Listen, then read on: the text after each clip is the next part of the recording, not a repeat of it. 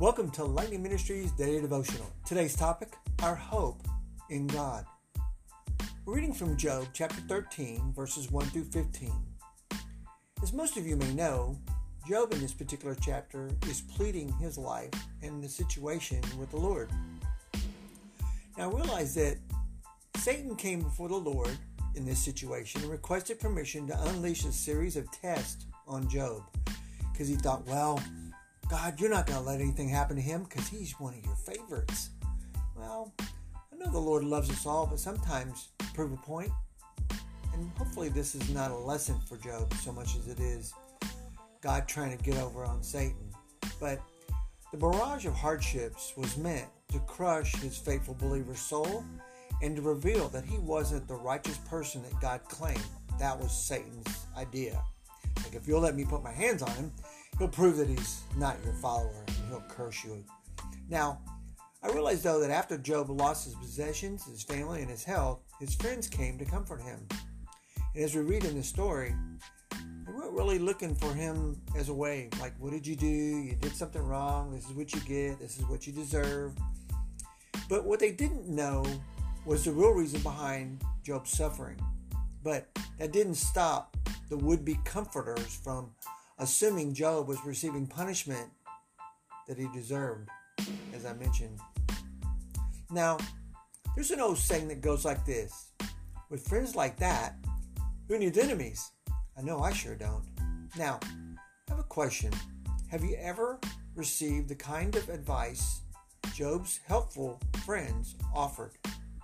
She got a friend out there, gone through some hardship, a loss of some sort, could be a member of your family or a friend or your job or whatever. And everybody's always got advice for you instead of just being silent and being a friend and just listening and just being there in times when things are really hard. But I, I realize that at times when we're experiencing this hardship, you and I too often may find ourselves on receiving end of judgment. What do I mean by that? Consolation the consolation prize to your friends, giving you advice and suggestions about how you should do this to correct whatever you've done wrong.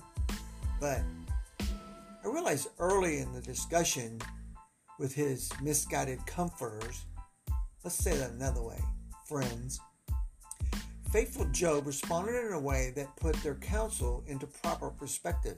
He wasn't putting up with it. He really kind of given it back to them think what his wife said was probably worse than any of what they were talking about.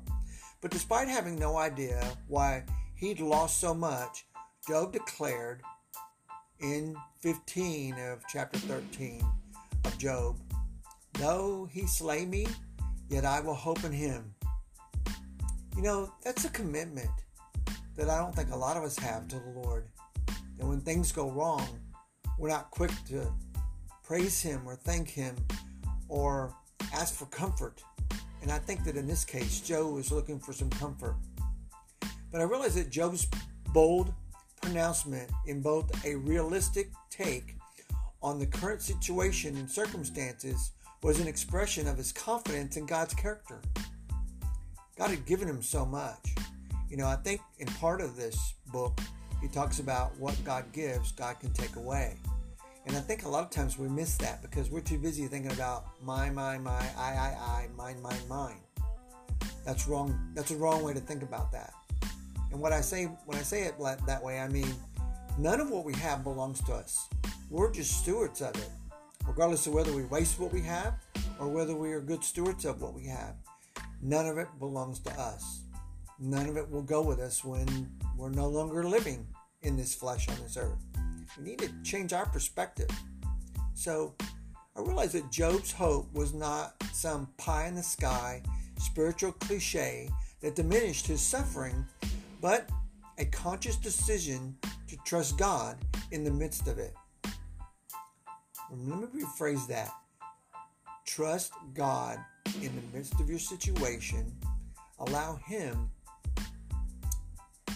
to be the bearer of your sins as he was when he died when Jesus died on the cross and said it is done it's finished and that's where we need to come back with our understanding from God's perspective that our hope is in Him, not in ourselves. I want to thank you for listening today. I appreciate all that you take the opportunities to do. I would really like you to comment, tell me what your thoughts are, suggestions, things like that. Really gives me some encouragement. I know a lot of times we get so busy, we don't see the need for it, or that our voice or words may not even make a difference, but they do. And I thank you for that now. In Jesus' name, have a blessed day.